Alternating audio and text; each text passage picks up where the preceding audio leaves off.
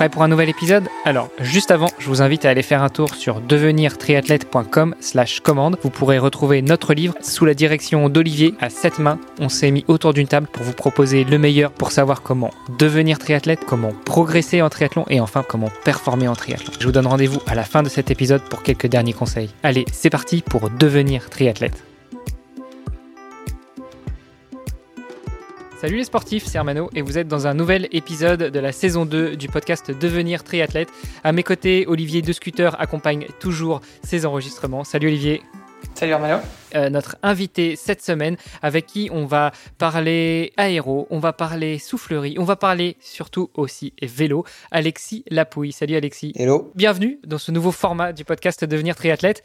On a quand même et toujours une tradition dans ce podcast, c'est que les premières minutes, on les consacre à notre invité. Donc Alexis, ce que je te propose, eh bien, c'est de te donner le micro déjà pour que tu te présentes. Dis-nous tout. Qui es-tu? Que fais-tu dans la vie?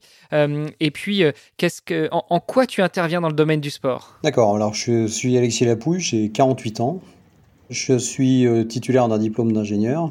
Et j'ai fait mes premières armes au sein de l'écurie Prost Grand Prix en tant qu'ingénieur en simulation numérique d'écoulement. Suite à la liquidation judiciaire de, l'écurie, en fait, euh, on a créé une, société qui est devenue propriétaire de, la soufflerie euh, de Manicourt qui appartenait à l'écurie. Et depuis 20 ans maintenant, euh, je propose du, service et du conseil euh, dans le domaine de l'aérodynamique et de la mécanique des fluides. Alors quand tu dis que tu as commencé dans l'écurie euh, euh, Prost en tant qu'ingénieur, est-ce que ça veut dire que étais, tu étais sur le, bord du, circuit avec tous ceux qui savent faire en combinaison ou toi tu restais dans les bureaux? Absolument pas, je suis un homme de l'ombre. Je faisais partie de l'équipe qui était dans les, dans les bureaux et et qui faisait en sorte que la voiture fonctionne. Euh, on essayait de la faire fonctionner rapidement, mais bon, euh, ça n'a pas toujours marché. Ouais, c'était quand même pas si mal que ça. C'était pas si mal que ça, et bon, on n'avait pas les mêmes moyens que les autres, euh, faut, faut être honnête. Alors tiens, bah, mettons tout de suite les pieds dans le plat. Ça, représente quoi, si tu peux en parler, en termes de moyens, une écurie de Formule 1 En termes de moyens financiers? Ouais. Oh, euh, c'est, à l'époque, c'était déjà du délire, mais maintenant, on est passé au-delà du délire. C'est même pas imaginable, en fait, ce que, ce que ça représente. C'est, euh, nous, on, était 250 à l'époque, les grosses écuries étaient 800 personnes. Donc ouais, on, on jouait pas avec les mêmes armes. Alors pour faire le parallèle avec le triathlon ou, peut-être même le, cyclisme, on dit que le triathlon commence à, devenir de moins en moins populaire et de plus en plus réservé à une élite. Euh, je trouve qu'on a encore de la marge d'ici à ce qu'on atteigne le niveau de la Formule 1, non? Oh là ouais, ça fait euh, quelques, quelques milliers de vélos à acheter. Euh. non, non, on est, on est, on est très loin. Alors, tu nous as dit que vous avez créé une société une fois que, euh, l'écurie a été liquidée, que vous avez racheté la soufflerie de Manicourt, euh, et, du coup, euh, qu'est-ce que vous y faites dans cette soufflerie? J'imagine que vous faites pas, enfin, vous avez diversifié un petit peu les activités et que vous vous contentez pas d'analyser les flux sur les véhicules? On a deux métiers principaux chez Aeroconcept. Aeroconcept, en fait, propose des essais en soufflerie. Euh, bien entendu, puisqu'on est propriétaire de la soufflerie, mais on, propose également de la simulation numérique d'écoulement. Donc c'est de la soufflerie, euh, de la soufflerie virtuelle, hein, pour, euh, pour résumer. Et on travaille dans beaucoup de secteurs d'activité. On a travaillé beaucoup dans le domaine du sport, du sport auto pendant, pendant de nombreuses années, dans toutes les catégories. Et puis progressivement, on a diversifié nos activités dans le milieu de l'automobile, de l'aéronautique, du ferroviaire, de la défense, et puis du, du bâtiment également. Et puis depuis, euh, depuis très longtemps, on travaille dans le domaine du sport de haut niveau, euh, dans différents types de sports, mais on a, on a depuis, longtemps, euh, depuis longtemps travaillé dans le domaine du sport et notamment du vélo, puisque vous n'êtes pas sans savoir qu'on est à une vingtaine de kilomètres d'une société qui s'appelle Luxicle et qui est bien connue pour, pour ses vélos. Euh, look, look. Ça, te parle, toi, euh, Olivier, les, vélos look Vaguement. Vaguement. bon, écoute, si, si t'es pas très loin d'eux, ça sera peut-être aussi l'occasion de te demander euh, une mise en relation si un de ces quatre, un de ces dirigeants veut s'exprimer sur le podcast pour parler justement vélo, vélo de triathlon et autres. Bah pourquoi pas Eh bah écoute, on, prend note, on prend date. Donc Alexis, tu nous as glissé comme ça insidieusement que depuis quelques années vous travaillez avec, enfin, dans le domaine du sport de haut niveau. J'aimerais qu'on, avant qu'on aborde ce sujet-là, est-ce qu'on peut revenir un petit peu à toi? Tu nous as dit 48 ans. Est-ce que, est-ce que tu, tu, es un sportif euh, pratiquant? Est-ce que euh, tu, euh, à quel sport t'es-tu déjà essayé? Alors non, je ne suis pas du tout sportif dans l'âme. Euh, c'est, mon sport, c'est, la souris. Euh, et, l'ordinateur, non, en fait, je suis, passionné, je suis un passionné de technologie depuis tout petit. Et euh, mon père était prof de techno, donc euh, ça m'a, ça m'a sûrement filé le virus. Et en fait, je, voilà, je me suis toujours passionné par la, par la technologie, par la, technique et essayé de faire en sorte que ça, que ça fonctionne de, toujours plus, plus vite, mieux et, euh, et plus longtemps. Et en fait, voilà, je, pour être honnête, on passe énormément de temps au boulot. Euh, il reste pas beaucoup de, de, place pour le sport. Euh. Et, qu'est-ce qui fait que euh, tu t'es. Enfin, parce que là, tu t'es quand même un peu spécialisé dans le sport, mine de rien. enfin, déjà le sport avec la Formule 1, mais, mais, mais par la suite, je pense qu'on va surtout parler de vélo aujourd'hui. Qu'est-ce qui a fait que tu t'es mis sur le vélo C'était quoi? C'était plutôt parce qu'il y avait un besoin, il y avait, il y avait une demande sur le marché, qu'il y avait, il y avait l'usine Look à côté, ou bien parce que il y avait un intérêt personnel euh, de ta part? Ouais, il y a un intérêt personnel. Enfin, je, je suis pas, euh, je suis pas, je, pratique un peu le footing, mais comme ça, en, vieil amateur. mais, mais si tu veux, ce qui, ce qui m'intéresse beaucoup dans, dans, le sport, c'est la, recherche, la recherche de la performance, quoi. Il faut que la sur le côté mécanique des choses, enfin mécanique au sens large, euh, donc euh, la physio, euh, tout ça c'est pas mon c'est pas c'est pas mon, mon job, mais par contre améliorer améliorer sans cesse les, les, machines pour que ça aille de plus en plus vite. ouais, là, c'est, là, c'est un truc qui me, qui me botte bien et, c'est là où, c'est là où je m'éclate, quoi. Et, pourtant, il y a une, il y a une énorme différence. Enfin, quand on parle d'aérodynamie, euh, euh, si tu compares euh, ce que tu disais, l'aéronautique, le ferroviaire, tu compares ça avec un vélo, finalement, tu vas dire les effets sont quand même marginaux sur le vélo. Alors non, les effets sont pas marginaux sur le vélo. Enfin, les effets aérodynamiques sont pas marginaux sur le vélo. en fait, c'est quand tu regardes quand tu regardes ce qui se passe sur un sur un cycliste sur son vélo, 80 à 90% de, la puissance qu'il va générer va servir à, combattre la résistance à l'avancement euh, aéro. Donc euh, donc c'est euh, c'est loin d'être marginal, c'est même c'est même d'ordre 1 sur sur un vélo. Après c'est vrai que sur ces 80% qui sont qui sont mangés je dirais par l'aéro, il y, a, à peu près 80% de la, de, la, traînée aérodynamique qui est due aux cyclistes. Mais, euh, mais, trouver la bonne position, ça fait aussi partie de notre métier, de faire en sorte que l'homme et la machine ne fassent qu'un pour, pour aller le, le, plus vite possible. Quoi. Alors, on, a déjà mis directement les pieds dans le plat. J'aimerais quand même qu'on parle, qu'on s'attarde un petit peu, même si on a déjà parlé du sujet euh, de l'aérodynamie euh, dans ce podcast, mais on va, peut-être faire un, rappel pour euh, les, plus, comment dire, les plus assidus de nos auditrices et de nos auditeurs. Et puis pour les nouveaux auditeurs, eh ben, ce sera l'occasion de, de, rappeler un peu ce que c'est. Déjà, est-ce que tu peux nous rappeler, Alexis, ce que c'est que l'aérodynamie?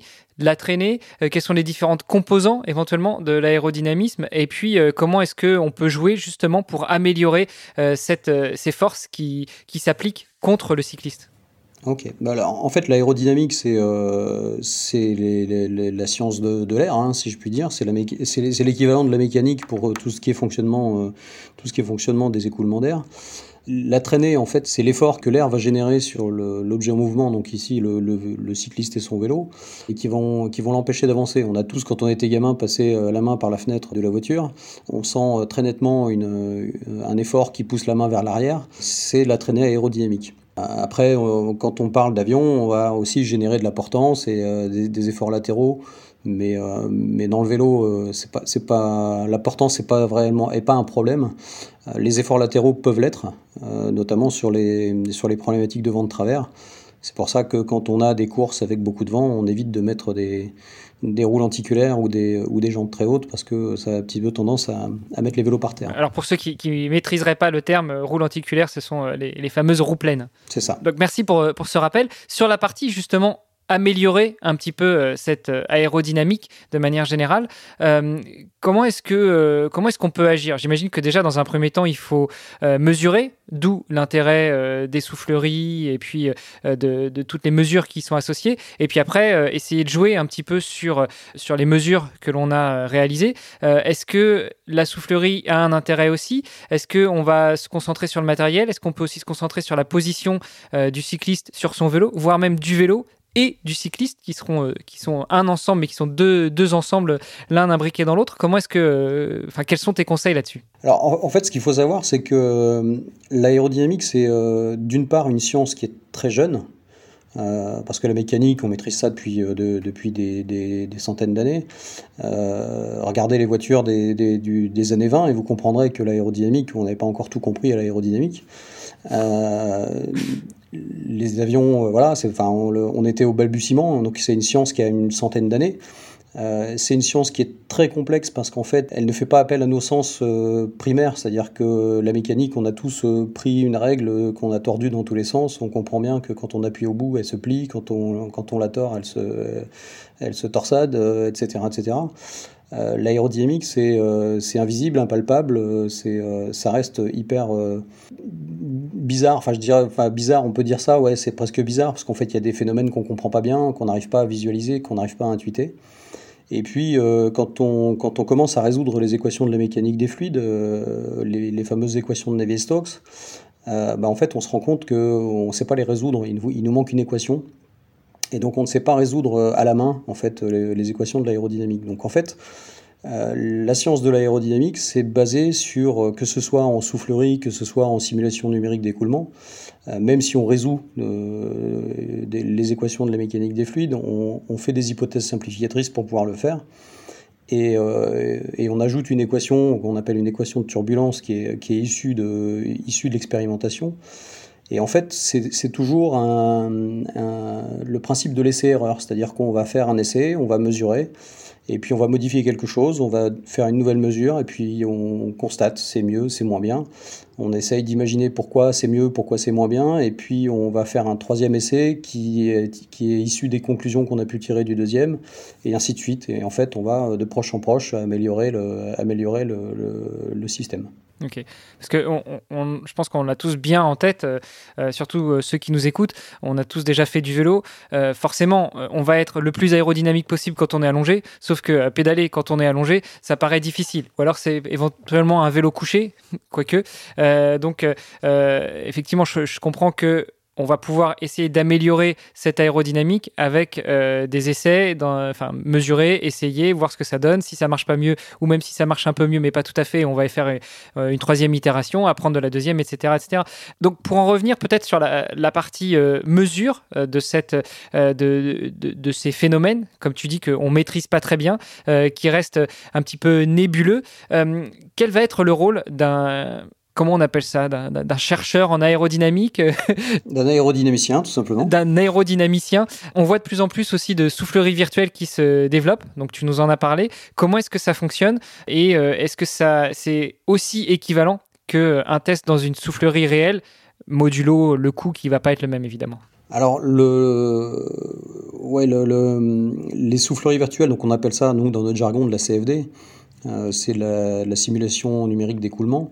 Euh, c'est euh, aujourd'hui, on est arrivé à des niveaux de des niveaux de modélisation qui permettent effectivement de tirer des conclusions qui sont fiables depuis depuis pas mal d'années maintenant. Donc la simulation, ça marche assez bien. Après, on a il y a des choses qu'on ne sait pas faire en simulation ou en tout cas pas simplement. Et ce qui fait que et c'est le cas du vélo.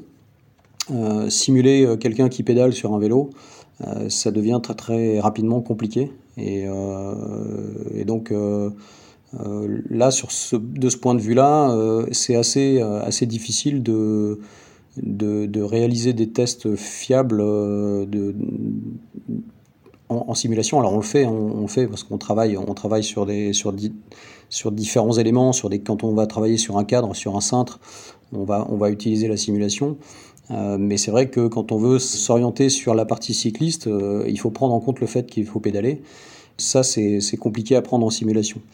Pour euh, compléter ça, tu disais effectivement bah, être aérodynamique. Effectivement, si on est allongé sur le vélo, on est vachement plus aérodynamique.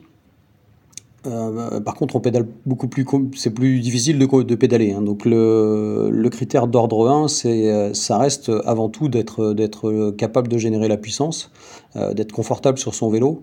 Parce que ben, si on veut faire un, triathlon, si on doit faire 180 km de vélo et qu'on n'est pas confortable sur le vélo, l'aérodynamique vous sert à rien parce qu'en fait, au bout de 50 km, vous allez vous relever et puis, et puis la course sera terminée. Quoi. Donc l'ordre 1, c'est vraiment d'avoir une position efficace et confortable d'un point de vue ergonomique. Et, après ça, on peut jouer sur l'aérodynamique sur pour, pour améliorer les choses. Ouais, du coup, moi j'ai plein de questions, je ne sais pas pour toi Hermano, mais c'est un, un, sujet qui est assez passionnant. Euh, juste pour, pour revenir peut-être quand même pour, pour, expliquer bien à tout le monde, que tout le monde ait bien compris, euh, la soufflerie, bah, c'est quand on se met euh, justement dans euh, bah, une soufflerie, donc qui va aller, tu me dis hein, Alexis si je me trompe, hein, mais euh, grosso modo on va, on va faire passer de l'air dans une euh, comment dire, une espèce de tunnel entre guillemets euh, avec des capteurs qui vont pouvoir euh, mesurer justement la force du vent entre guillemets et, voir bah, est-ce qu'il y a eu un obstacle dans pour, à, un certain endroit ou non. Et donc grosso modo c'est comme ça qu'on fait pour la soufflerie. Par contre la simulation 3D, là c'est un scan 3D de l'objet et après, on fait tourner euh, via un, software justement de, simulation d'écoulement des, fluides euh, et qui nous permet de voir justement est-ce que c'est aérodynamique ou non. Et d'où le problème justement du pédalage parce que là, on est en mouvement et donc c'est plus difficile de modéliser à partir d'un mouvement. C'est correct. C'est tout à fait ça. Pour donner euh, une idée, notre, soufflerie, c'est un, tube qui se referme sur lui-même en forme de haut vu de dessus. le tube fait entre, entre 3 mètres et, 8 mètres de diamètre. Euh, il fait 40 euh, mètres de long et 15 mètres de large. Donc, euh, donc c'est, ça fait un gros tuyau. Hein. Et puis pour, pour faire fonctionner tout ça. Faut, faut pas être claustro par contre pour rentrer dedans. Non, non, bah, c'est vitré, hein, ça va. on voit, on voit, on voit l'extérieur. Et puis, et puis à l'intérieur, on a une turbine en fait qui, qui, qui entraîne, qui entraîne l'air, en fait, qui, qui génère le mouvement d'air. Et cette turbine fait un peu plus de 300 chevaux. Euh, et donc c'est elle qui va, euh, qui va générer avec un ventilateur, qui va générer l'écoulement d'air euh, qui va, qui va nous permettre de, souffler sur le, sur le vélo. En fait, pour compléter ce que, ce que tu disais, Olivier, c'est que en, fait, en, soufflerie, on va reproduire l'inverse de la, de la réalité. C'est-à-dire que dans la réalité, le vélo va se déplacer dans un environnement qui est fixe. En soufflerie, pour, pour faciliter la mesure, on va fixer le vélo et puis on va déplacer l'environnement, donc on va déplacer l'écoulement d'air et, euh, et, on va mettre en rotation les roues euh, au travers de, de, galets qui vont, euh, qui vont permettre de, de, faire tourner les roues de manière à avoir une représentativité correcte de, l'écoulement autour du vélo. Et donc une fois qu'on a ça, effectivement, on a ce qu'on appelle une, une balance hein, qui, qui est ni plus ni moins qu'un passe-personne un peu plus précis qui, au lieu de mesurer euh, dans, un axe, euh, dans un axe vertical, va mesurer dans un axe horizontal.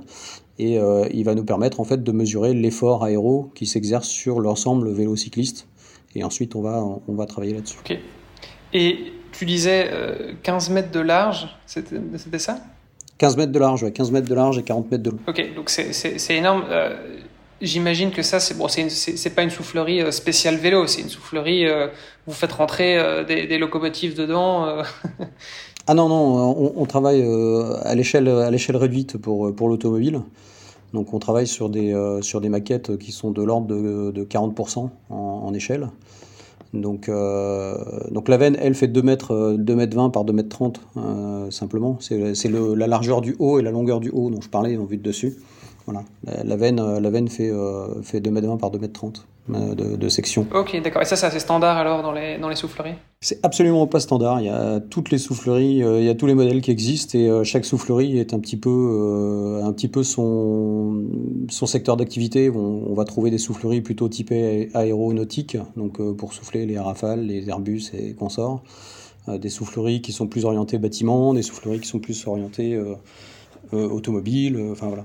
Bâtiment Ouais, dans le bâtiment, le CSTB. Ça euh, fonctionne quand? Parce que du coup, en général, le bâtiment, il bouge pas trop. Sauf si c'est une caravane. il, bouge pas trop, mais, euh, mais les bâtiments sont soumis à du vent.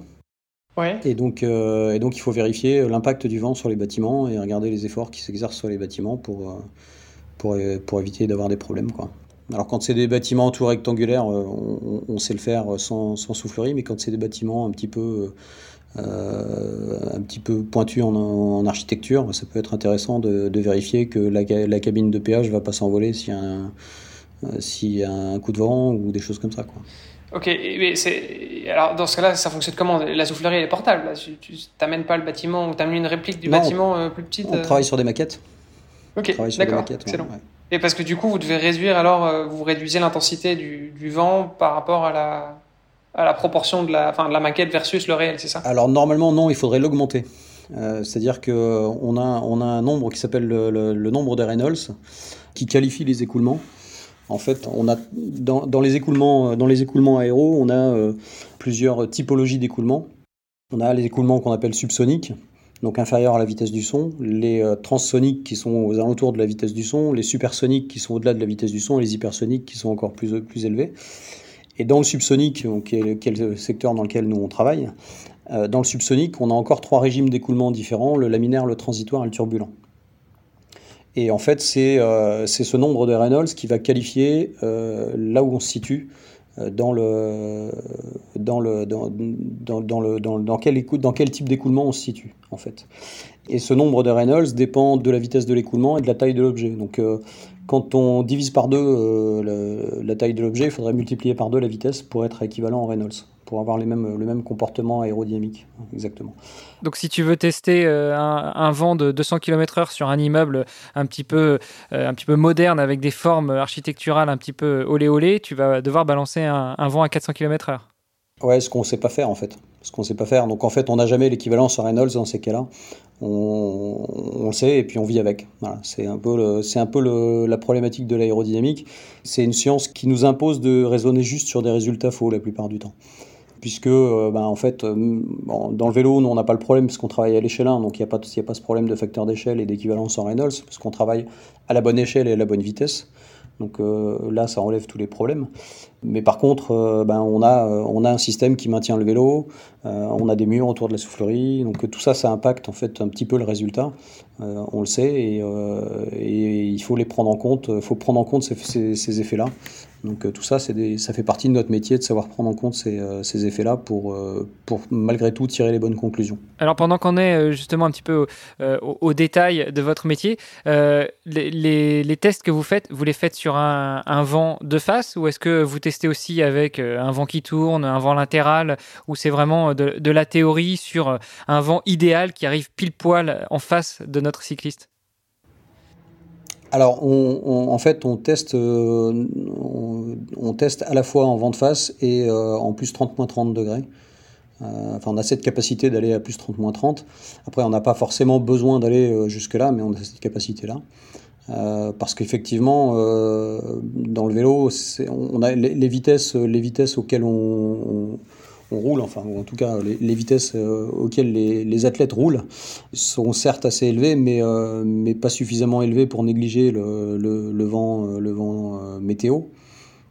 Et donc on se retrouve en fait avec ce qu'on appelle un vent apparent.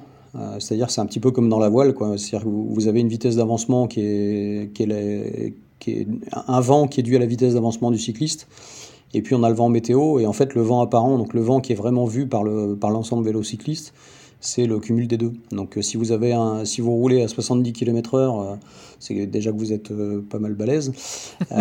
mais Surtout sur du plat, hein, et, mais si vous avez un, un vent, un vent à 70 km/h de côté, en fait le vent, le, le, vent est à 45 degrés quoi. Le vent que vous voyez réellement est à 45 degrés, il n'est pas il n'est pas, euh, il est pas de face. Donc euh, effectivement, on est, euh, on est contraint de prendre, de prendre en charge ces aspects-là de, de vent de travers. Ok, mais du coup, moi j'ai une question que je me, que je me pose depuis des années. si j'ai un vent de dos, mettons que je roule à du 40 km/h, il y a un vent de dos qui est, on va dire, à 40 km/h. est-ce que j'ai plutôt intérêt à être hyper aérodynamique ou est-ce que j'ai plutôt intérêt à me relever et me dire, bah, en fait, je vais profiter du, du vent que j'ai dans le dos? Bah, si tu roules à 40 km/h et que tu as un vent à 40 km/h, c'est comme si tu n'avais pas de vent en fait. Ouais, ok. Bon, mettons qu'il y a un vent à, 80 km/h dans le dos. c'est une grosse rafale. ouais, si, si, si, le vent de dos est plus important que ta vitesse, ouais, tu as intérêt, à, as intérêt à, faire, euh, à faire effet de voile. Donc, euh, à, te... Mais bon, c'est, cela dit, c'est quand même assez rare. Puis tu prends quand même le vent, euh, enfin, tu prends quand même un vent de face qui est dû à ton avancement. Donc, dans tous les cas, est-ce que ça vaut quand même pas plus la peine d'être aéro? Bah, si, si, ton, si le vent est parfaitement de dos, ce qui bon, c'est un épiphénomène, hein, ça n'arrive quasiment jamais. Mais si le vent est parfaitement de dos, en fait, ça, si tu as, si as un vent, donc si toi tu avances à 40 km/h et que tu as un vent à 50 km/h dans le dos, le vent qui est vu par ton, par ton corps, c'est moins 10. Donc en fait, tu souffles un vent à 10 km/h dans ton dos. Quoi. Donc tu as intérêt à te relever un maximum, euh, à euh, grandir les épaules, et être le plus anti-aéro possible. Quoi. C'est ça, c'est ça. Bon, euh, ah, quand est-ce qu'on mettra une girouette sur les vélos pour savoir exactement d'où vient le vent ça, ça, pourrait être pas mal. ça peut être intéressant. Euh, tu avais d'autres questions, je pense, Olivier, parce que tu as dit que tu en avais plein, plein, plein. Et du coup, tu parlais de la position de, du, du, vélo. Est-ce que. Parce que bon, il y a le vélo comme on le connaît aujourd'hui. Bon, après, il y a, il y a le contre-la-montre qui, qui, est encore un petit peu plus aéro, mais à peu de choses près, la position est plus ou moins pareille. Euh, en tout cas au niveau de la forme du vélo, je veux dire. Est-ce qu'il y a une forme de vélo qui est optimale, sachant, en prenant en compte évidemment la variable qui est euh, la, force de pédalage et euh, à quel point est-ce qu'on est, on est prêt à, dégager des, watts, on va dire. Quoi. Parce que bon, on, a pas, on, sait que les vélos on est couché, bah oui, c'est beaucoup plus aéro, mais bon, tu as, moins de, as moins de force aussi, tu es dans une position où tu peux moins, moins pousser, on va dire.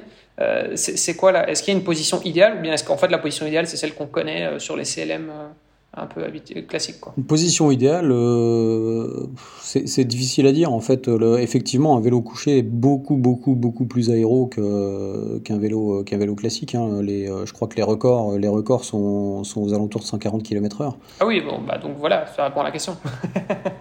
ça, montre, ça montre l'intérêt, euh, enfin l'impact de l'aéro sur le, sur le vélo, quoi. Après, euh, après ça reste une histoire de compromis, que ce soit sur la position, sur le vélo, sur beaucoup de choses. Bon, après, il y a le règlement aussi qui impose beaucoup de choses. Enfin, si on parle du règlement UCI, il y a, il y a le règlement qui impose beaucoup de choses.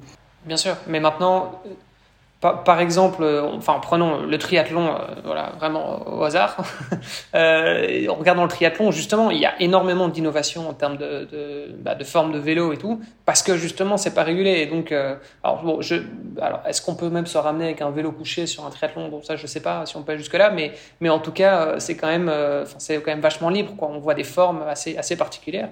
Et donc, je me dis, bah, est-ce que finalement, est-ce qu'on peut pas pousser le truc encore un peu plus loin?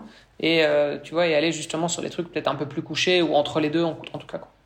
Bah, il y, a, probablement des choses à faire. Hein. Il y a probablement des choses à faire. Après, euh, il faut. Euh, ça, reste un, ça reste entre l'effort que tu vas être capable de générer, comme tu le disais, sur un vélo couché, c'est un petit peu plus compliqué de générer l'effort.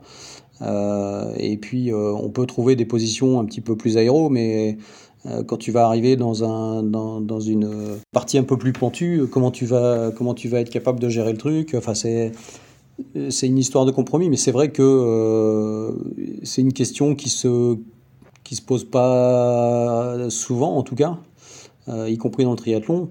est-ce que, on, enfin, on remet, on remet jamais en cause cette, cette position parce que parce que le, le, vélo, c'est toujours un petit peu la même chose. Enfin, il y a une roue devant, une roue derrière, et puis le gars qui est assis sur une selle avec un guidon dans les mains, et puis. Euh, bah, est-ce que dans 10 ou 20 ans, on va pas commencer à avoir justement des vélos qui en fait n'auront plus rien à voir avec ce qu'on a aujourd'hui? Aujourd'hui, le vélo, c'est parce que c'est un peu traditionnel. Enfin, allez, Bien sûr, ça a changé du point de vue technologique et tout ça, les matériaux, mais je veux dire, dans l'absolu, le vélo, il y a 50 ans, euh, tu vois, je veux dire, c'est plus ou moins la même forme.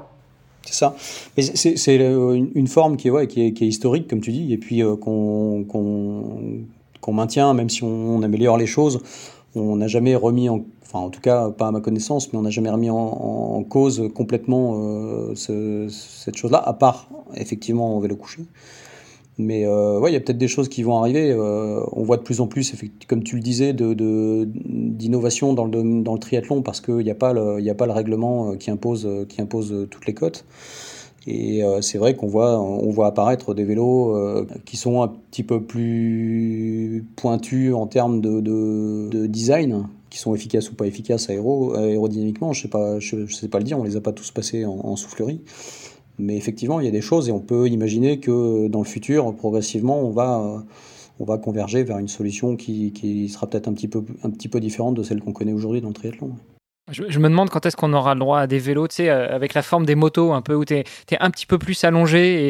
Et, et euh, enfin, je sais pas si d'un point de vue musculaire, si d'un point de vue euh, force que peut exercer le cycliste, ça a un intérêt. Mais d'un point de vue aérodynamique, en tout cas, j'imagine que si on est un peu plus couché, c'est un petit peu plus efficace. D'un point de vue aéro, c'est plus efficace, ouais, c'est sûr. Mais après, effectivement, d'un point de vue ergo, c'est la différence, c'est que sur une moto, tu n'as pas besoin de générer la puissance.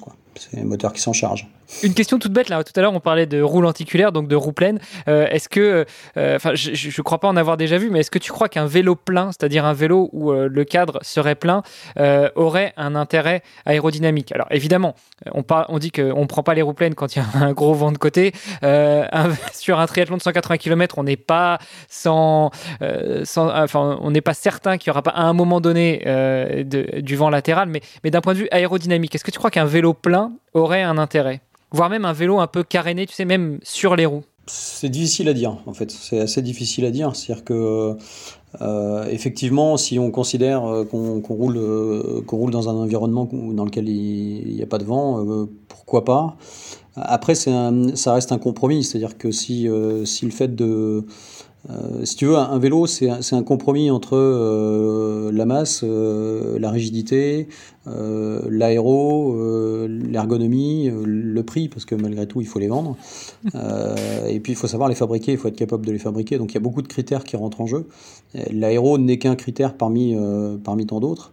C'est pas forcément évident, en fait, que ça soit plus, plus intéressant il faudrait le tester. J'ai pour coutume de dire euh, la seule certitude qu'il faut avoir en, aérodynamique, c'est qu'il ne faut pas en avoir de certitude. Parce qu'en fait, c'est une. Le problème qu'on a en subsonique, nos amis qui font du supersonique euh, n'ont pas ces problèmes-là, ils en ont d'autres, mais celui-là, ils ne l'ont pas. C'est qu'en fait, quand tu, modifies euh, la forme de ta fourche, par exemple, de ta fourche avant, tu vas modifier l'écoulement qui va, qui va avoir lieu autour de ta roue arrière. Ça, tout le monde le comprend bien. Euh, par contre, ce qui est moins intuitif, c'est que quand tu vas modifier ce qui se passe sur, euh, sur ton, ta roue arrière, euh, en fait, tu vas avoir un impact sur ta fourche avant. Ah ouais parce qu'en fait, ouais, le, champ de pression peut remonter l'écoulement, en fait, et tu peux avoir des, as des influences qui sont croisées. Donc c'est souvent difficile d'avoir des certitudes dans, en aérodynamique parce qu'en fait, tout interagit. dans tous les sens. Et typiquement, nous, en soufflerie, quand on fait des tests en soufflerie, on a des pièces qui, qui sont testées, qui ne fonctionnent pas, qui sont enlevés de la, maquette et puis qui sont remontés euh, quelques heures plus tard, quelques jours plus tard, parce qu'en fait on a changé toute la voiture entre temps ou tout, le vélo et, qu'en fait la pièce qui ne fonctionnait pas à l'instant T, euh, quand on a changé toutes les formes autour de, cette pièce, bah, peut-être qu'elle est devenue en fait euh, meilleure que, la config de référence. Donc ça c'est ça fait partie du jeu, c'est-à-dire que tout interagit et tu ne peux pas, euh, tu ne peux pas raisonner de manière, euh, de manière locale en te disant bah, j'améliore, euh, si j'améliore ma fourche, je vais améliorer mon vélo. Euh, c'est pas vrai parce qu'en fait tu peux améliorer ta fourche et dégrader l'écoulement sur ton cycliste et puis en fait au bilan au bilan t'as perdu en fait de, de, la perfo mhm. donc c'est assez compliqué et, et, donc ça c'est alors ça c'est le cas tu dis pour le subsonique Supersonique, c'est quoi en fait Le supersonique, c'est les avions de chasse? C'est ça, c'est ça. Bon, c'est principalement les avions de chasse, les, tous les tous les missiles, enfin toutes les tous les tous les choses, tous les tous les éléments qui vont être euh, qui vont être lancés euh, euh, au-delà de la vitesse du son, mais c'est principalement les avions de chasse. Bon, on reste toujours dans le domaine du triathlon, évidemment. Les avions de chasse, euh, on en voit passer de temps en temps. Euh, il y, a certains triathlètes qui sont des avions de chasse, quand même. Hein. et, tu disais, du coup, euh, ils n'ont pas les mêmes contraintes. pourquoi? Enfin, désolé, on rentre fort dans la technique, hein, mais, mais je trouve ça passionnant. bah, en, fait, ce, ce, côté de, de, du champ de pression qui remonte l'écoulement n'existe pas en supersonique. Ils vont trop vite. Ils vont trop vite. Par contre, eux se tapent les ondes de choc et c'est pas une sinécure non plus. C'est-à-dire? Bah, C'est-à-dire qu'en fait, euh, ouais, c'est ça, il y, a, une onde de choc qui se, qui se crée en fait euh, sur, sur un avion de chasse. Il y a des, ondes, des ondes de choc qui se, qui se créent et qui font qu'une partie de, de, l'avion vole en supersonique et l'autre en, subsonique euh, une fois que tu as passé l'onde de choc. C'est le bang que tu entends quand, quand l'avion passe. Ah, on a perdu Olivier? Non, tu es toujours là? Non, non, j'ai je, je, je, plein de. Je, découvre.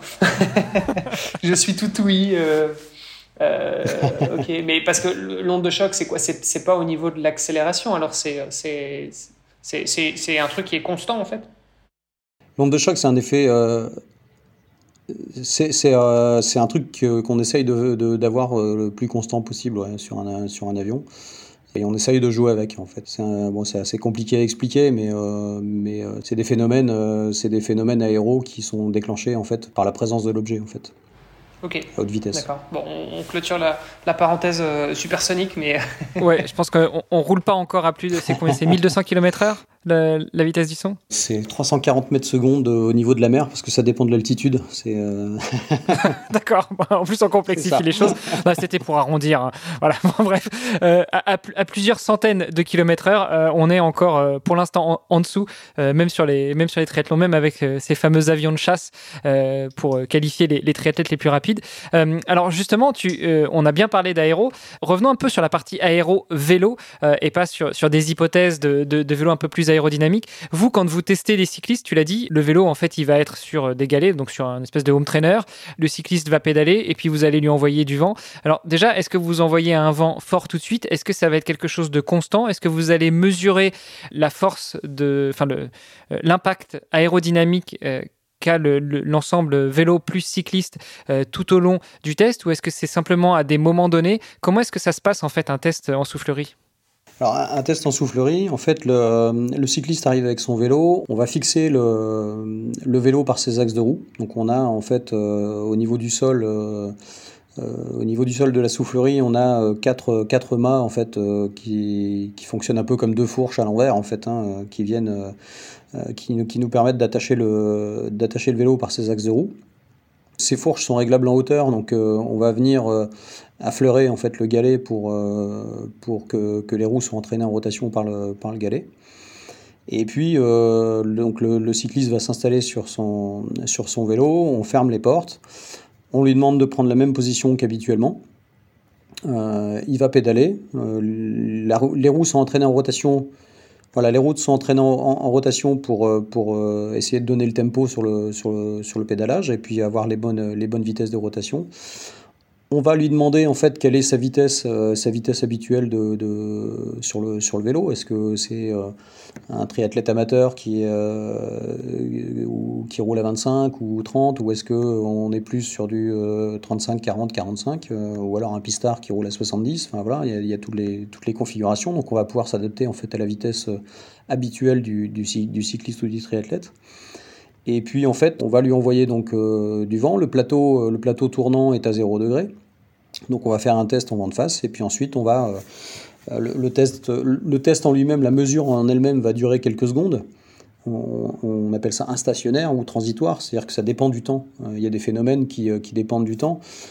si vous êtes baladé un jour en vélo ou en voiture, avec une petite voiture derrière un camion, vous êtes ballotté de droite à gauche, c'est parce qu'en fait, il y a des lâchers tourbillonnaires qui sont instationnaires, donc qui dépendent du temps. Donc, euh, on a la même chose sur un vélo, on a des lâchers tourbillonnaires qui sont générés et qui, vont être euh, lâchés une fois à droite, une fois à gauche, une fois à droite, une fois à gauche, une fois à droite, une fois à gauche, etc. Et donc, euh, l'effort varie, on n'a pas un effort qui est constant. Et donc, on fait une mesure sur un temps donné qu'on va moyenner ensuite pour pouvoir comparer un, essai par rapport à un autre. Donc ça, la mesure va durer quelques secondes. Et puis on va tourner, euh, le plateau pour, euh, pour simuler par exemple du, du, 5 degrés, euh, un angle à 5 degrés. Et puis on va faire une nouvelle mesure et ensuite faire du 10 degrés, etc., etc. Et ensuite on va tracer une courbe qui est la courbe de, l'effort généré sur l'ensemble cycliste, cycliste vélo en fonction de, de l'angle. Et c'est ça qu'on va comparer. Donc ça, ça va être notre, notre valeur de référence. Et à partir de cette valeur de référence, bah, quand, on va, euh, quand on va tester des choses, changer de casque, changer, euh, euh, de bidon, changer de position, etc., etc., ou, modifier, le cadre si, on travaille pour un, fabricant. on, va, comparer en fait nos deux courbes et regarder laquelle, est la plus, intéressante. Et les gains, du coup, vous les convertissez en, puissance directement? Ouais, c'est ça. Nous, nous, on les regarde, euh, on les regarde en SCX. Donc, on, entend parler souvent de CX euh, pour les pour les voitures. Le CX, en fait, c'est euh, c'est le la qualité intrinsèque aérodynamique d'un objet, en fait. C'est le coefficient de, pénétration dans l'air, on va dire, pour, pour, pour, vulgariser. Mais en fait, il faut parler de SCX, le S étant la surface frontale de l'objet. C'est-à-dire que si on compare un, un, objet de la, taille d'une Twingo et un objet de, la taille d'un Smirmork, euh, en supposant qu'ils ont le même CX, ils peuvent avoir le même CX, mais ils, ils ne généreront pas les mêmes efforts parce qu'ils n'ont pas le même S en fait, ils n'ont pas la même surface frontale. Donc c'est bien le couple SCX qu'il faut regarder, euh, qui s'exprime en mètres carrés. Oui, donc typiquement, euh, enfin, si on reprend l'exemple du, cycliste, en fait, un, petit cycliste qui fait 1m60 sur un petit vélo, il sera plus aérodynamique que le mec qui fait 2 mètres, quoi. Pas forcément. Il aura un meilleur S, mais il peut avoir un CX qui est, qui est beaucoup moins bon. Oui, enfin, euh, toute chose étant égale par je veux dire, à partir du moment où ils prennent la même euh, position, c'est ça, c'est ça. Euh, il y a une surface qui sera plus grande que l'autre. En imaginant qu'ils aient la même qualité intrinsèque aérodynamique, le, le fait d'être plus petit. Oui, même vélo, même position, même condition, etc. Mais c'est là où il faut se méfier en fait des conclusions hâtives, c'est-à-dire qu'on peut, on peut se dire, bah tiens, quand, quand, je me, quand je me ramasse complètement, bah, effectivement, je diminue le S. Euh, si, je me, si je me regroupe complètement, je diminue le S. Mais on n'a aucune garantie qu'on ne dégrade pas le, CX en fait. Euh, et, en fait, on peut se retrouver dans une situation où, et nous on l'a déjà vu, euh, où un, triathlète est plus aéro en lui relevant le poste de pilotage. C'est déjà arrivé. c'est contre-intuitif parce qu'on se dit plus, plus je vais être ramassé, plus je vais être bas et plus je vais être aéro. Mais en fait, euh, ok, on améliore le S, mais on dégrade le CX si on, si on fait ça, dans certains cas. Et donc, euh, et donc on, a, on, a intérêt quelquefois à, relever. C'est, euh, donc c'est vraiment le couple SCX. Donc nous, on, on, analyse ce SCX, mais effectivement, pour répondre à ta question, on convertit ça en, on convertit ça en watts pour que ce soit facilement interprétable pour, pour les cyclistes. Ok, et, et le CX, c'est l'acronyme pour quoi? Coefficient de pénétration dans l'air, pour vulgariser, comme tu disais. Ouais, c'est ça. En fait, le X, parce que en fait, quand on prend un repère orthonormé, donc euh, un repère X, Y, Z, euh, il, est, il est dans la direction X, en fait. Et on appelle ça le CZ, puisque c'est dans la direction Z. Voilà, c'est une convention, simplement. Ok, ok, ok, d'accord. Très bien. Et donc, du coup, alors, on calcule ça en watts. Euh, et ça, je pense qu'on va venir dans, la, partie que la plupart des auditeurs euh, attendent, j'imagine, c'est euh, combien de watts on va gagner avec un casque aéro, avec une roue pleine, avec une trifonction aéro, etc. Est-ce que tu as tous ces chiffres? Non, j'ai aucun de ces chiffres parce qu'en fait, ah, en fait, en fait, ça dépend, ça dépend de, ça dépend de la personne qui est sur le vélo. Pendant très longtemps, tout le monde regardait Lance Armstrong en se disant, il faut copier son casque, il faut faire le même, il faut avoir la même position. Mais en fait, le casque de Lance Armstrong, euh, il était adapté à sa morphologie. Et si tu, tu n'as pas la bonne morphologie, bah, ça marche pas en fait. Euh, et, donc, euh, si, tu veux, y a, si on va au-delà de ça, il n'y a même pas un casque idéal pour tout le monde. Il y a un casque idéal pour toi, il y a un casque idéal pour Hermano, il y a un casque idéal pour moi mais il n'y a pas un casque qui, qui, soit, qui soit le meilleur de, tous les casques. Ok, et ça dépend de quoi ça du coup C'est la position qu'on a sur l'inclinaison de la, nuque, de la tête. C'est ça, ça dépend, de, bah ça, dépend de ta morphologie déjà, ça dépend de... parce que tu as des gens qui vont être sur le vélo, qui vont avoir le dos un peu rond, d'autres qui vont avoir le dos très plat, d'autres qui vont avoir le dos cassé, et, euh, en fait le, casque euh, va fonctionner, c'est ce que je disais tout à l'heure, entre, entre la roue arrière et la fourche, tu as la même chose entre la tête et le dos, ça fonctionne ensemble. Et, euh, et, si tu si as un casque qui n'est pas adapté à ta morphologie, euh, tu, tu, tu, peux dégrader l'ensemble, quoi, en fait. Ok. Et donc, euh, la, seule, la seule manière de savoir quel est le casque idéal pour nous, c'est, de faire un test dans, un, dans une soufflerie, en fait. c'est ça, c'est ça. Est-ce que en soufflerie virtuelle, ça marche aussi Ou là, pour le coup, il faut vraiment essayer d'avoir des, des, données les, les, plus, les plus fines possibles et le mieux, c'est quand même d'analyser le, véritablement le, le vrai flux d'air? Alors en, soufflerie virtuelle, enfin en, simulation numérique, on, arrive à avoir des choses euh, aussi fiables, mais euh, en fait on va avoir des choses euh, fiables, alors soit sur un mannequin, parce qu'en fait on a, un modèle générique, ou alors il faut, il scanner le cycliste sur son vélo pour avoir exactement la, la morphologie du cycliste. Ça reste délicat, et puis après tout dépend de ce que tu considères. C'est-à-dire que bah, quand tu prends, euh, quand tu es sur un triathlon, euh, si, on prend, si prend l'exemple du casque, tu es, euh, es, en position, es en position sur ton vélo et puis tu regardes la route, ton casque est super aéro. Tu il y, a été une époque où on avait des casques, des casques aéro qui, étaient très longs, avec une, avec une jolie pointe. Et puis, et puis les gars passaient, passaient 50% de leur temps avec la tête dans le guidon, baissée, et puis la pointe, la pointe vers le haut. Ce qui est une véritable catastrophe pour l'aéro.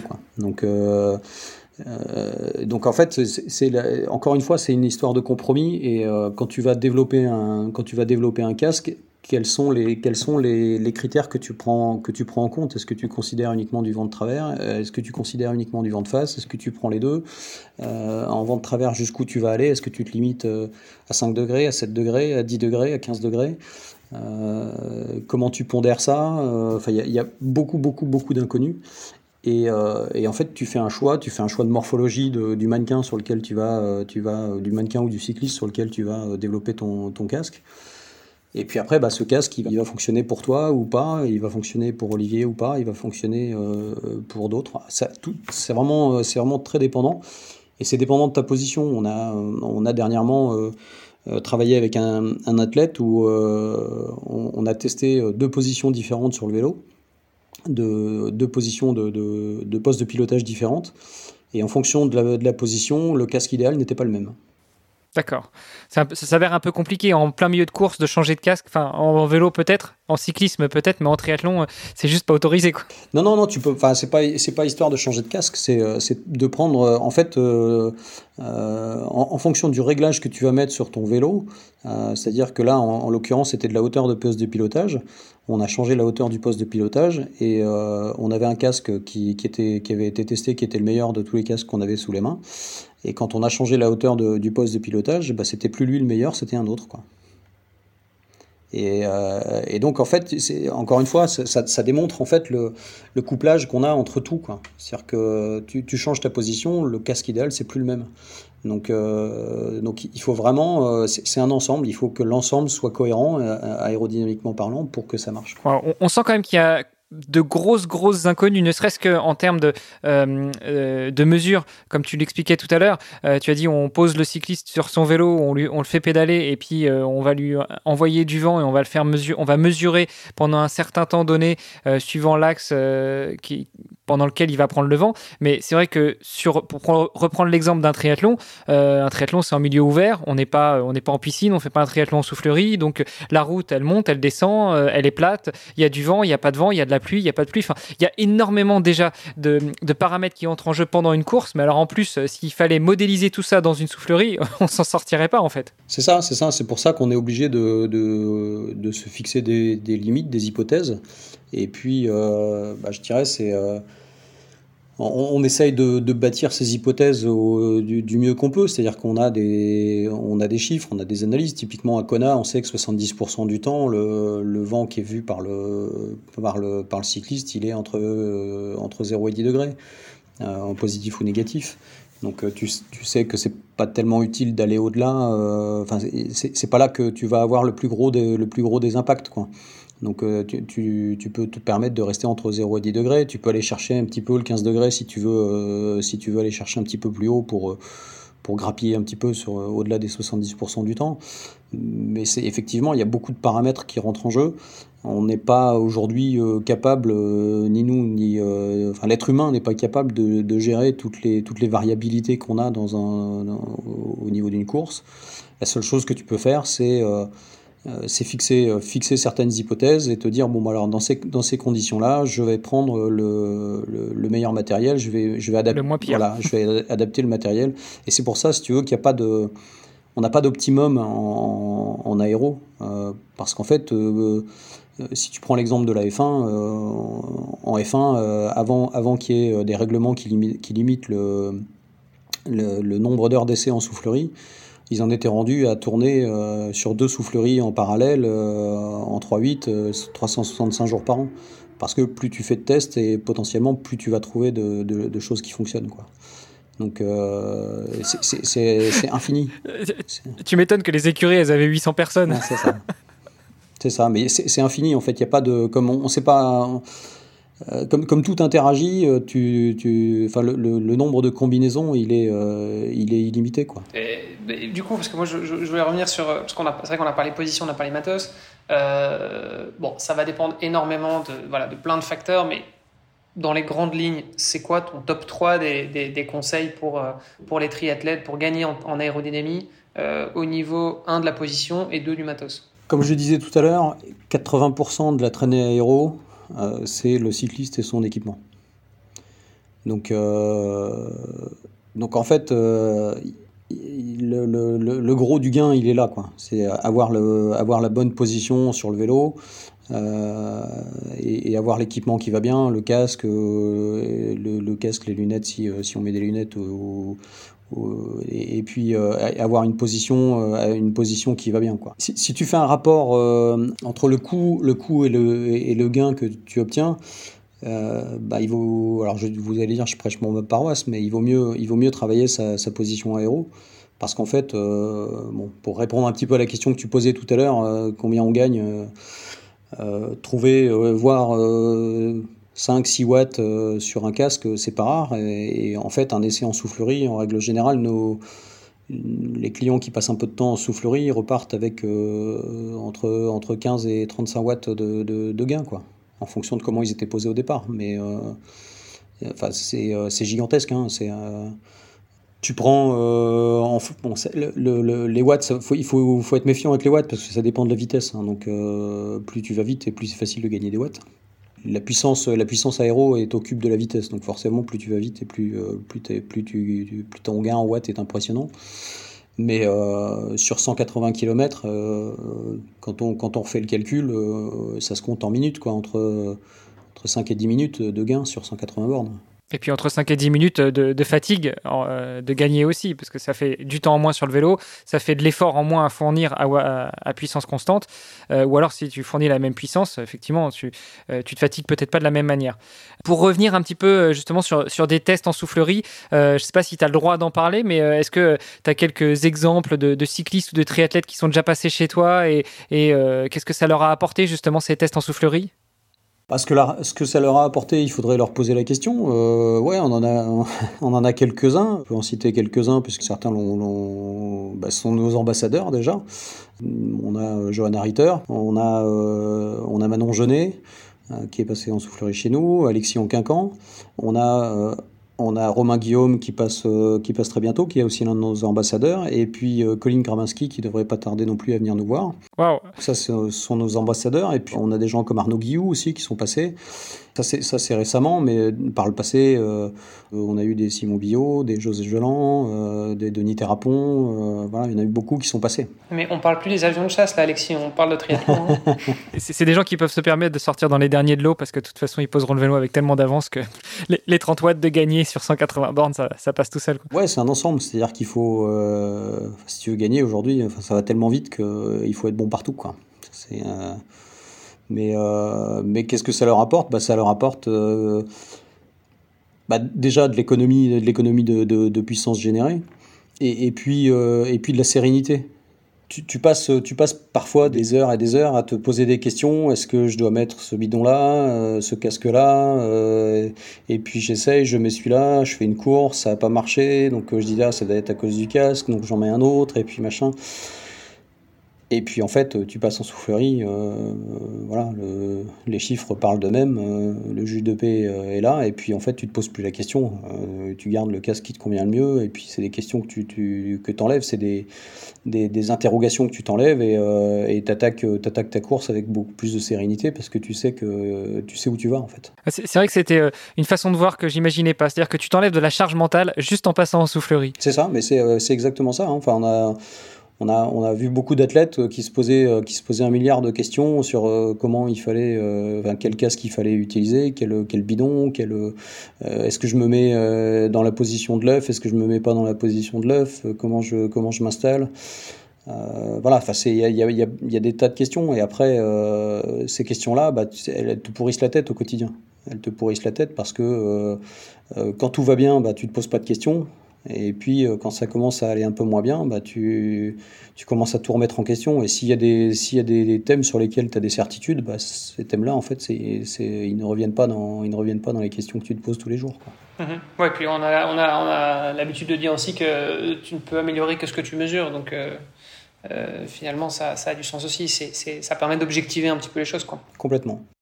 Alors, euh, juste avant, une petite question un, peu bête, mais euh, pour finir sur, euh, sur l'aspect euh, soufflerie et test en soufflerie, justement, on est un triathlète, on est un cycliste, on a envie de se, laisser tenter par un tel test.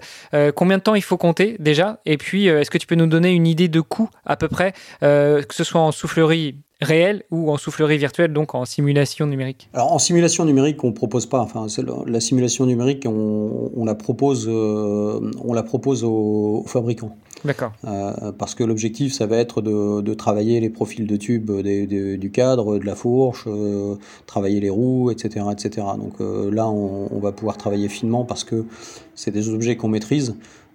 travailler, travailler la position d'un cycliste ou, même l'équipement d'un cycliste en, simulation numérique, comme je disais tout à l'heure, étant donné qu'on ne sait pas le faire pédaler, il y a des tas de choses qu'on ne peut pas prendre en compte. Et donc, donc on ne peut pas le faire pour un cycliste. Ah, ça, pose quand même des questions parce que euh, vous, c'est votre métier. Tu nous dis on ne sait pas faire et par contre tu vois de plus en plus de magasins euh, ou des shops euh, qui fleurissent et qui te proposent des simulations numériques. ça fait un peu flipper quand même. Alors ouais, attention, attention, attention. Je, non, on parle pas du tout, du tout de la même chose. Moi, ce dont je parle, c'est de la simulation numérique. Donc c'est en fait c'est de la, résolution des équations de Navier-Stokes, donc des équations de la, mécanique des fluides, sur une image 3D de l'ensemble vélo-cycliste. Ok. Le système dont tu parles, effectivement, c'est c'est des systèmes qui sont un petit peu ce que je disais tout à l'heure, qui sont basés sur, euh, sur euh, l'idée que si tu améliores le S, tu vas améliorer la traînée. D'accord. Ok. Et pour moi, c'est pas évident. Voilà, c'est pas évident. C'est pas aussi évident que ça. Je veux pas, euh, je veux pas, euh, voilà, je veux pas rentrer dans la polémique, mais euh, je pense qu'il faut se poser des questions. Quoi.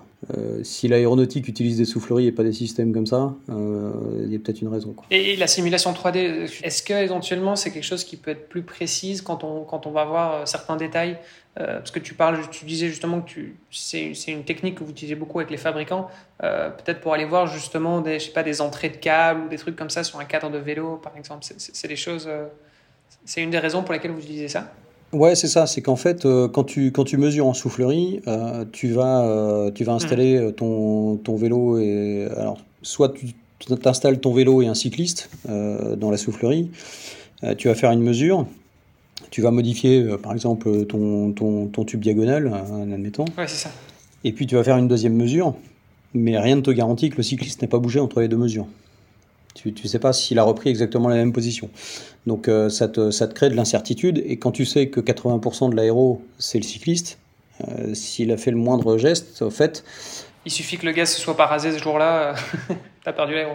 Ou, ou, simplement qu'il ait, décalé sa main euh, de, de 5 mm sur, le, sur le prolongateur. Et en fait, il est, plus du, il est plus tout à fait dans la même position. Et, euh, et, en fait, tu peux avoir des impacts qui sont, qui sont assez importants. Donc, donc ça, ça, tu peux pas le faire. Alors après, tu peux mettre un mannequin en soufflerie pour, pour gérer ce, ces, aspects-là. Donc ça, euh, c'est une première raison, c'est l'incertitude liée au cycliste qu'on peut résoudre avec un mannequin. La deuxième chose, c'est quand tu as euh, ton vélo et ton, cycliste en soufflerie, euh, tu vas mettre ton, ta, nouvelle forme de tube diagonal ou ta nouvelle roue ou ta nouvelle fourche, peu importe. Tu vas faire un test et puis tu vas dire, bah tiens, c'est moins bien ou c'est mieux. Mais t'en sais pas plus, quoi. Tu sais pas si c'est mieux parce que en fait euh, si je prends l'exemple de la fourche est-ce que ma fourche là c'est mieux parce que euh, elle fonctionne mieux avec la roue avant? Ou est-ce qu'elle fonctionne mieux avec euh, le tube diagonal? Ou est-ce que l'impact de ma fourche en fait il se fait sur le cuissard du, du cycliste? T'en as pas la moindre idée alors que quand tu fais de la simulation numérique d'écoulement, en fait, c'est euh, euh de la soufflerie virtuelle. Donc, c'est vraiment, euh, on va avoir l'objet 3D, euh, donc ce qu'on appelle une CAO, donc un, design sur ordinateur en fait de, l'ensemble vélo, vélo, cycliste. Et, euh, et, ça, on va le mettre dans, une, dans, une, dans l'équivalent d'une veine de soufflerie, dans un, dans un tube. Et puis, on va euh, lancer de l'air, en fait, euh, virtuel sur, ce, sur cet ensemble. Et en fait, le, le, système va résoudre les équations de la mécanique des fluides pour trouver, en fait, tout le comportement de l'écoulement autour du cycliste. Et là, on va pouvoir visualiser les choses. C'est-à-dire qu'on va pouvoir visualiser les tourbillons, on va pouvoir visualiser les champs de pression, on va pouvoir visualiser, se, dire, bah, tiens, à tel endroit, il y a telle vitesse. Euh, et quand on a fait euh, un changement, on peut, on peut regarder où, où a eu lieu ce changement. Et euh, on a la possibilité aussi de découper l'ACAO, enfin la forme en, en plusieurs dizaines, centaines, milliers, si on veut, d'éléments. Et on peut regarder l'effort qui s'exerce sur la fourche, l'effort aéro qui s'exerce sur la fourche, l'effort aéro qui s'exerce sur la roue, sur le type diagonal, etc., etc. Et donc on voit où sont les impacts. Oui, c'est ça. Tu as une puissance de calcul aussi qui est, qui est beaucoup plus importante. Tu peux faire des tests, j'imagine. Tu parlais par exemple des, des, dans la F1 où ils faisaient des tests H24, 365 jours par an. Euh, j'imagine que là, justement, si c'est, si du test, tu, peux automatiser, j'imagine, une partie non, au niveau de la simulation Ouais, on peut automatiser. Et puis, euh, et puis en fait, on, on, solutionne l'un des problèmes de l'aérodynamique. C'est-à-dire que l'aérodynamique, c'est, euh, une science qui est invisible. Tu vois pas ce qui se passe. Et, et, là, avec la simulation numérique, tu arrives à visualiser ce qui se passe, tu arrives à comprendre. Tu vois les tourbillons qui se déclenchent, tu comprends que le tourbillon que tu as déclenché à tel endroit, il va se, il va, se, il va percuter euh, tel autre endroit de, du vélo ou du cycliste, et puis il va, il va, il va rencontrer un autre tourbillon, que les deux vont se cumuler pour, euh, pour faire un tourbillon encore plus violent, et que c'est ça qui va te faire perdre euh, ou gagner en performance. Donc c'est toutes ces choses-là, le fait de pouvoir visualiser les choses, on les comprend parce qu'en fait, on est fait comme ça. On, on, fait, on fait avant tout confiance à, notre, à, la, vue. Hein. C'est le premier sens qui, qui fonctionne chez l'être humain, c'est la vue. On fait confiance à notre vue pour comprendre les choses. Euh, et, là, le fait de pouvoir visualiser, c'est beaucoup plus euh, euh, c'est beaucoup plus parlant et on comprend ce qui se passe et donc on arrive beaucoup mieux à, optimiser. C'est ça. Mais ça, c'est ce que j'avais fait justement pour les, les, trifonctions OANA au niveau des manches. On a fait des manches aéro.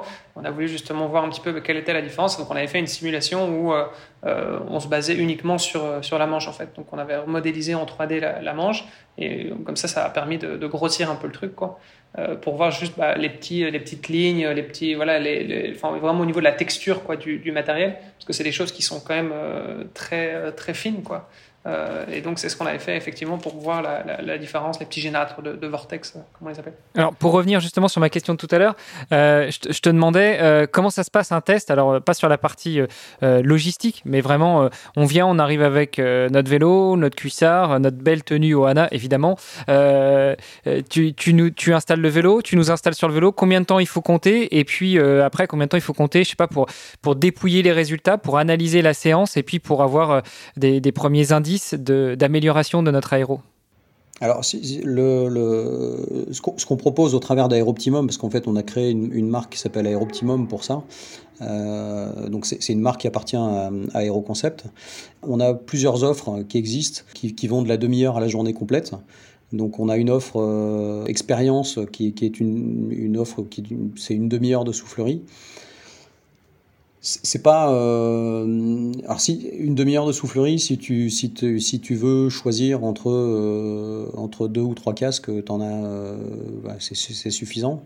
Par contre c'est pas c'est pas une offre qui est destinée à trouver de la perfo. On l'a plus imaginé comme une offre bah, comme son nom l'indique, une, une expérience de, de, se dire bah tiens plutôt que d'aller faire du saut à l'élastique ou du saut en parachute, je vais aller faire un, un tour en soufflerie avec mon vélo. Euh, pour, euh, pour vivre des, une expérience un petit peu hors du commun et puis faire un truc un petit peu, un, petit peu fun. Vous avez des petites cartes cadeaux du coup sur le, sur le site, c'est ça? Ouais, il y a une carte cadeau. Alors la carte cadeau, elle, est, elle, elle, fonctionne avec toutes les, toutes les offres, mais, euh, mais ouais, effectivement, ça, voilà, ça peut être un, cadeau sympa pour un, pour un cycliste ou pour un triathlète. Bon, on fait un petit jeu concours pour nos auditeurs alors pourquoi pas, pourquoi pas. Et donc ça permet de comprendre un petit peu comment ça marche, de, de, se rendre compte un petit peu des choses. Euh, voilà, on a passé, euh, on a passé quelqu'un euh, la dernière fois qui, qui est passé d'une position, une position contre la montre sur les prolongateurs à, aux, mains sur le, sur, le, sur le guidon. Et puis quand il a, quand il a vu qu'il y avait une différence de 45 watts, il a dit ouais je comprends, je comprends en fait. Il faut vraiment une position confortable parce que si tu as besoin de te relever parce que t'es pas confort, en fait tout le gain que tu as obtenu, bah, tu l'as perdu en une fraction de seconde quoi. Donc, euh, donc voilà, ça permet, de, voilà, c'est, ça, te permet de voir des choses de ce type-là. Après, on a une offre. Euh, donc cette offre, euh, cette offre-là, elle est à 300 euros TTC. ensuite, on a, on a une offre performance qui existe en une heure ou en deux heures, qui te permet là de commencer à travailler un petit peu plus sérieusement ta performance. On, a des offres intégrales qui durent 4 heures ou 4 heures ou 8 heures où là on va, euh, on va quand même beaucoup travailler beaucoup plus en profondeur. Euh, l'intégrale 8 heures, c'est 3200 euros euh, TTC. Voilà, c'est un certain coût, mais à comparer, à comparer avec les gains qu'on peut obtenir, ça peut, ça peut être intéressant. Ça peut être intéressant à faire. Puis après, en parallèle de tout ça, on a des offres euh, des offres pour les groupes. Donc euh, si, euh, si, on vient à 2, à 4, etc., il y, a des, y, a des tarifs préférentiels. Ok, super. Bah écoute, du, coup, tu as répondu à l'autre question qui était le coût. Donc on, on l'aura compris, hein. on peut se faire un, petit cadeau en se faisant une demi-heure en soufflerie. Alors tu l'as dit, c'est une demi-heure dans le tunnel. Après, j'imagine qu'il y a un peu de discussion avant et puis le dépouillement des résultats derrière. Après, vous y passez pas non plus la journée. Et puis après, si justement on veut y passer la journée, bah, vous, avez, vous avez une offre et vous avez une prise en charge pour ça. Ouais, après, après le dépouillement, il se fait pas mal en live, hein, euh, parce qu'en fait, chaque, chaque, l'essai, l'essai numéro 2 euh, dépend souvent de ce que tu as fait euh, au test numéro 1. Et, et, donc, c'est on, on, voilà, on, ta, ta position de référence, on a changé le casque, euh, ça a été mieux, ça a été moins bien. Euh, bon, ben pourquoi, comment, qu'est-ce qu'on essaye Est-ce qu'on essaye euh, de, de, de, mettre avec les lunettes, sans les lunettes Est-ce qu'on change, est-ce qu'on met un autre casque qui est encore plus dans, dans, dans la thématique aéro ou pas Enfin voilà, c'est des, des choses comme ça. Après, si tu veux travailler de la position, euh, pour travailler de la position, il faut, il faut quand même des forfaits, enfin, il faut quand même passer un petit peu de temps. Alors, pas parce que ça prend beaucoup de temps de, de, de, mesure, mais parce qu'en fait, euh, bah, régler des prolongateurs en fonction du, type de vélo ou du type de prolongateur, ça peut être très long. Donc, euh, donc c'est voilà, c'est forcément consommateur de temps. Et c'est quoi les grosses erreurs que tu vois le plus souvent en fait? Enfin, typiquement, j'imagine que, et c'est peut-être même la première, c'est euh, sur le vélo, en tout cas de contre-la-montre, euh, c'est le fait de venir se mettre, euh, juste, enfin, de venir prendre le cintre l'extrémité. Ça, j'imagine que c'est un grand classique. On est un peu fatigué, on a envie de se redresser le dos, tout ça. Donc, j'imagine que ça fait partie du, du top 3. Mais c'est quoi les autres grandes erreurs que, que tu as l'habitude de voir? Bah, comme je le disais tout à l'heure, quoi, c'est le, le, gars qui a un casque aéro et qui passe 80% de son temps à regarder ses coudes, qui se retrouve avec une pointe qui le freine beaucoup. Et puis après, il y a des choses qui ne sont pas forcément du, du domaine de l'erreur. Je ne vais, pas parler d'erreur parce qu'on n'a pas encore fait, euh, on n'a pas encore regardé ce que ça donne, mais on voit beaucoup de triathlètes qui scotchent des, des, barres, de, des barres de céréales sur les cadres. Euh, ça fait partie des tests qu'on a prévu de faire là, dans, les, dans les semaines à venir. Ouais. Euh, pour, euh, bah, pour se poser la question qu'est-ce, qu'est-ce que ça coûte en termes d'aéro, ce genre de pratique. En fait, il y a plein de. Y a, y a, J'appellerais pas ça des erreurs, mais il y, a quand même quelques pratiques euh, qui nous posent question et on sait, ne sait pas quantifier comme ça euh, de visu. Mais on fera des tests et euh, on a prévu de le faire et de faire quelques, quelques publications comme ça pour, pour vulgariser un petit peu ce genre de, ce genre de Super, super intéressant. Moi j'ai quand même un gros dilemme. Les gourdes, est-ce qu'il vaut mieux mettre deux gourdes derrière ta selle, mais donc du coup à chaque fois tu dois te relever et tu perds en aérodynamie? Ou bien est-ce qu'il vaut mieux les mettre au niveau du cadre et donc du coup ton vélo est moins adhérent bah, tu connais la réponse, Olivier. Il va te dire, ça dépend du cycliste. C'est ça. ça, ça, dépend, ça, dépend si tu bois souvent ou pas, en fait. ouais, ok, d'accord, fine. Bon, mettons qu'on boive, euh, je sais pas, une gourde à 1 millilitre par heure, euh, ce qui est en général euh, recommandé sur longue distance. Non, c'est une bonne question. C'est une bonne question. Je sais, je sais pas répondre à cette question-là. Voilà, on t'a rajouté un test à faire. C'est ça. Ça, peut, ça, peut, être, voilà, ça peut être un test intéressant à faire effectivement. ce qui est sûr, c'est que quand tu as les bidons sur le sur le cadre, bah, ils sont là du début à la fin de la course, quoi. Chaque seconde de, de, de ta course, ils sont là quand tu quand as besoin de te relever pour aller chercher ton bidon derrière, euh, bah, tu le fais une fois de temps en temps. Il y a une notion d'aérodynamique, mais il y a aussi une notion de une notion musculaire. Est-ce que, est-ce que le fait d'aller chercher ta gourde te permet aussi de, de, enfin de, voilà, de, changer de position un petit peu, de voilà, et de te remettre, euh, et te remettre ensuite en, en position. Et, est-ce que c'est le, fait d'aller chercher ta gourde a plutôt tendance à te désunir et à faire en sorte que euh, tu as du mal à te remettre dans le rythme euh, Voilà, il y, a beaucoup de phénomènes hors aéro qui rentrent en jeu aussi dans ce, dans ce schéma-là. Mais, euh, mais la, certitude, c'est que quand tu les as sur le cadre, par contre, tu les as du début à la fin. Quoi. Pendant 180 bornes, si tu fais un, un Ironman, pendant 180 bornes, tu les, tu, les, tu les as, ils sont là. Quoi. Ouais, et à la limite, euh, on, pourrait se dire aussi qu'il y a des temps morts quand tu vas chercher ta gourde euh, derrière toi. C'est quand même difficile de continuer à pédaler, alors que si elle est sur ton cadre, tu peux à la limite continuer. Quoi. Mais dans tous les cas, avoir le, système d'hydratation en fait, au niveau des prolongateurs, c'est quand même ce qu'il y a de mieux euh, aujourd'hui. Enfin, ou dans le cadre, évidemment, pour ceux qui ont des vélos un peu plus haut de gamme. Non, bah, ouais, dans, les prolongateurs, la plupart du temps, enfin, tu, peux faire en sorte que ce soit quasiment invisible. Donc, euh, d'un point de vue aéro, je veux dire. Donc, euh, mais par contre, par contre, t'as pas de, pas de quoi tenir toute ta, toute ta course avec, avec ça, quoi. Donc, il faut. À un moment, il faut recharger de toute façon. Moi, j'avais une petite question à la con. On va inaugurer ce, cette rubrique. Qu'en est-il de, des tests en soufflerie pour les coureurs et éventuellement pour les nageurs? Parce qu'on parle de mécanique des fluides. Donc, euh, forcément, euh, ça s'appelle pas l'aérodynamique, mais plutôt euh, l'hydrodynamisme. mais le nageur aussi, il est impacté par tout ça. Complètement. Il est complètement impacté. Alors, il y a des, il y a des choses qui, se, qui, ont, qui ont déjà été faites. Alors, pas chez nous. On n'a jamais eu l'occasion de, travailler sur ces, sur ces sujets-là, mais il y, a, des choses qui ont, été faites, soit en, simulation numérique, euh, comme je le disais tout à l'heure, soit euh, ça a été fait en soufflerie. Alors après, en soufflerie, le problème, c'est que... Bah, T'as pas la résistance de l'eau, quoi. Bah, c'est pas de l'eau, c'est de l'air, donc euh, c'est pas sans poser de problème. Et puis sinon, c'est des, des, canaux hydrauliques ou des, bassins de carène, et on peut, on peut faire des choses, ouais. Il y a des choses qui ont déjà été faites au niveau des nageurs. Après, sur, sur la course à pied, c'est c'est un petit peu plus compliqué de faire les mesures. Et puis surtout, on n'a pas, pas beaucoup de latitude. C'est-à-dire que autant sur un vélo, tu peux changer, euh, tu peux changer euh, du matériel, tu peux changer la position, tu peux changer pas mal de choses. Euh, quand tu as un gars qui, qui court, ben, on va pas lui raboter les tibias pour, euh, parce que c'est plus aéro. Quoi. Mais par contre, la question se pose notamment pour les personnes euh, qui sont handicapées, qui vont avoir une prothèse. Est-ce que vous faites ce genre de test? Est-ce que ça vous arrive de tester avec telle prothèse ou telle autre prothèse pour voir quel va être le meilleur gain en termes de confort et en termes d'aérodynamique? Alors, euh, sur les, au niveau des prothèses, oui, bien sûr, on a des choses peut, sur lesquelles on peut, on peut travailler, effectivement. Euh, ça, fait, ça fait partie des avantages, il faut bien qu'il y en ait quelques-uns quand, euh, quand, on est, quand on est un sportif en e-sport, c'est que bien souvent, il y, a y a un peu plus de matériel. donc, on, l'a, bah, je, parlais d'Alexis en Quincan tout à l'heure, qui est, l'un de nos ambassadeurs. Donc, on a, on, a effectivement travaillé avec Alexis. Et puis, par le passé, on a travaillé aussi avec des skieurs en e-sport. Euh, et on a, on a aussi eu l'occasion de travailler sur, euh, sur leur bob, enfin ils appellent ça un bob, hein, le, la chaise dans laquelle ils sont assis pour, euh, sur les skis. Donc ça fait partie des, des, des, choses sur lesquelles on peut bosser. Ouais. Ça, ça, ça, ouvre, ça ouvre des possibilités complémentaires. Olivier, il y avait d'autres questions pour toi ou bah, Ouais, il y a, y, y a, deux autres sujets, je pense, qui sont, qui sont intéressants à aborder parce qu'en fait, on, depuis tout à l'heure, on parle de, de, de puissance. Et, et je sais qu'il y a des gens qui se posent la question parce que euh, on dit bah ouais mais je comprends pas, euh, j'ai regardé mon capteur de puissance, je génère plus de puissance que lui et il va plus vite que moi.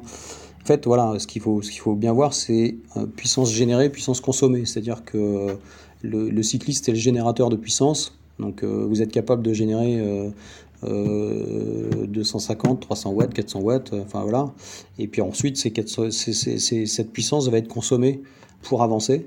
Donc elle va être consommée euh, dans les frottements euh, mécaniques, au niveau du, contact pneu-sol, au niveau des roulements, euh, au niveau du, boîtier pédalier, de, la cassette, etc., etc.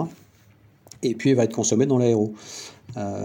et en fait, bah, si tout, ça, ça s'équilibre, c'est-à-dire que en fait, si vous êtes capable de générer 400 watts, bah, vous allez atteindre une vitesse qui va équilibrer les 400 watts. Et si vous améliorez l'aéro, en fait, euh, en continuant à générer ces 400 watts, vous allez pouvoir aller un peu plus vite.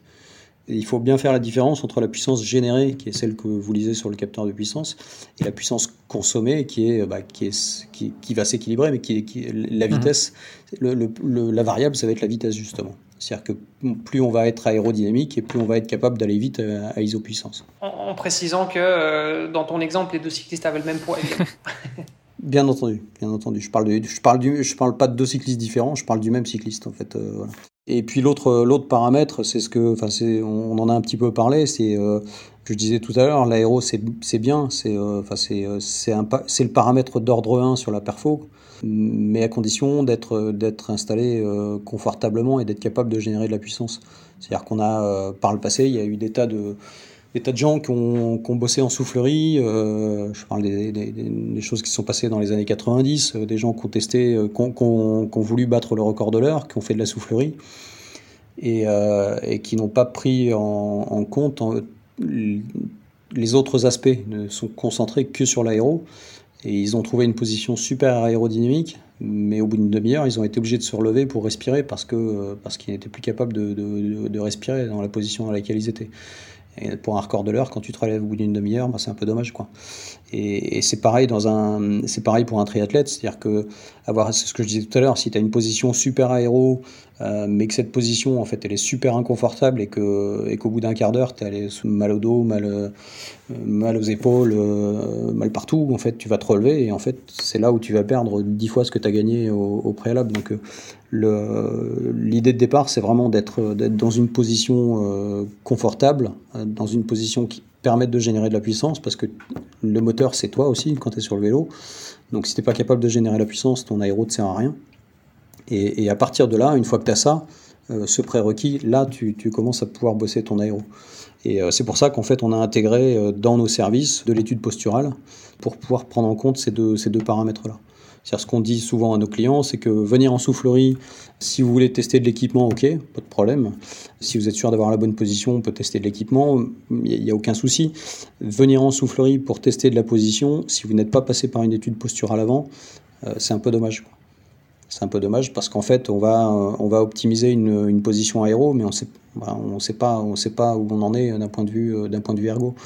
Donc, euh, c'est euh, la, bonne façon de faire, c'est de commencer par une étude posturale, alors qui peut être euh, faite chez nous ou ailleurs, hein, peu importe, mais, mais d'avoir les, paramètres qui permettent de dire, OK, je, je, suis réglé de telle façon, mais j'ai telle latitude sur le réglage du poste de pilotage, j'ai telle latitude sur le réglage de la selle éventuellement, et puis à partir de là, nous, on va jouer dans, en aéro, on va jouer dans les, dans les limites qui ont été fixées par l'ergo. Parce que le critère d'ordre 1, euh, c'est le confort. Oui, et puis l'étude posturale, c'est pas euh, enfin pas juste une étude qui va se faire comme ça euh, en, une heure.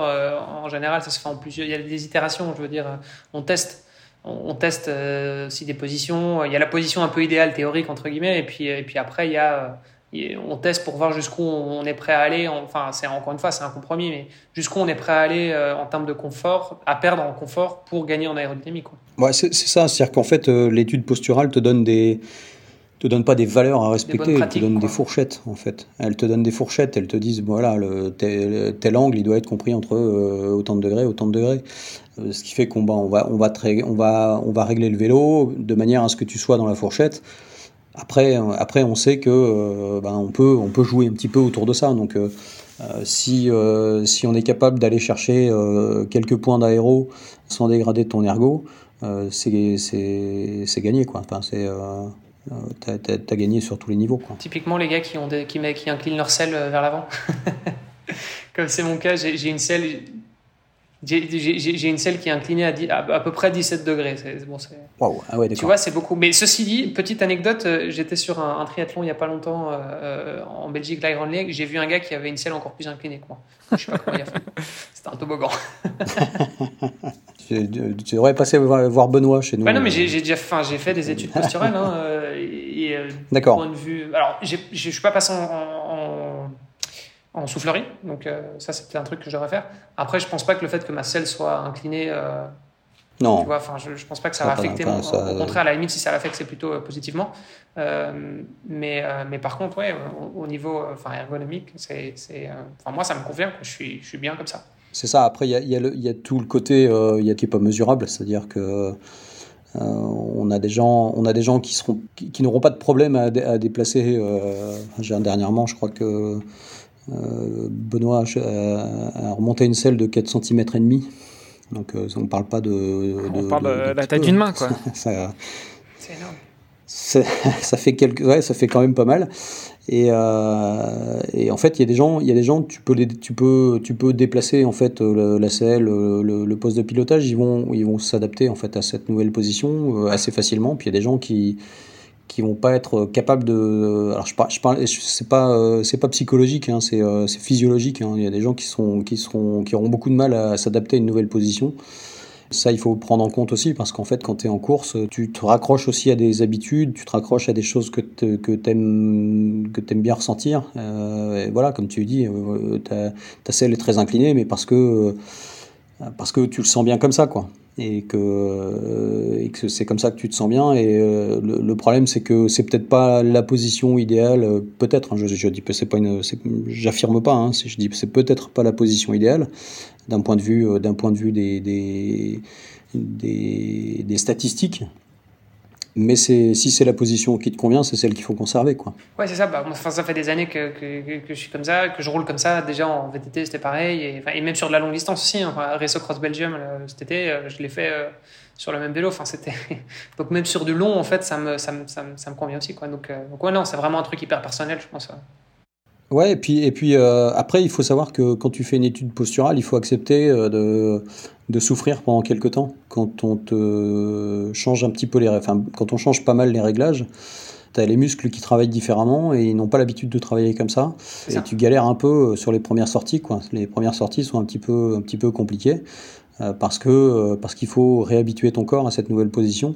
Par contre, en général, euh, enfin, dans, plus de 90% des cas, nous, nos clients nous disent, bah euh, ouais, c'est euh, le jour et la nuit, quoi. J'ai galéré au début, mais là maintenant, j'ai augmenté ma cadence de pédalage ou où, euh, en fait quand je pose le vélo, euh, bah je, suis, je suis dans, dans, ma course à pied tout de suite, alors que d'habitude il, me faut, euh, il faut quelques minutes avant de retrouver les sensations parce que j'ai les muscles qui ont, fonctionné trop longtemps dans une position et qui ont, du mal à, qui ont du mal à repartir sur la course à pied.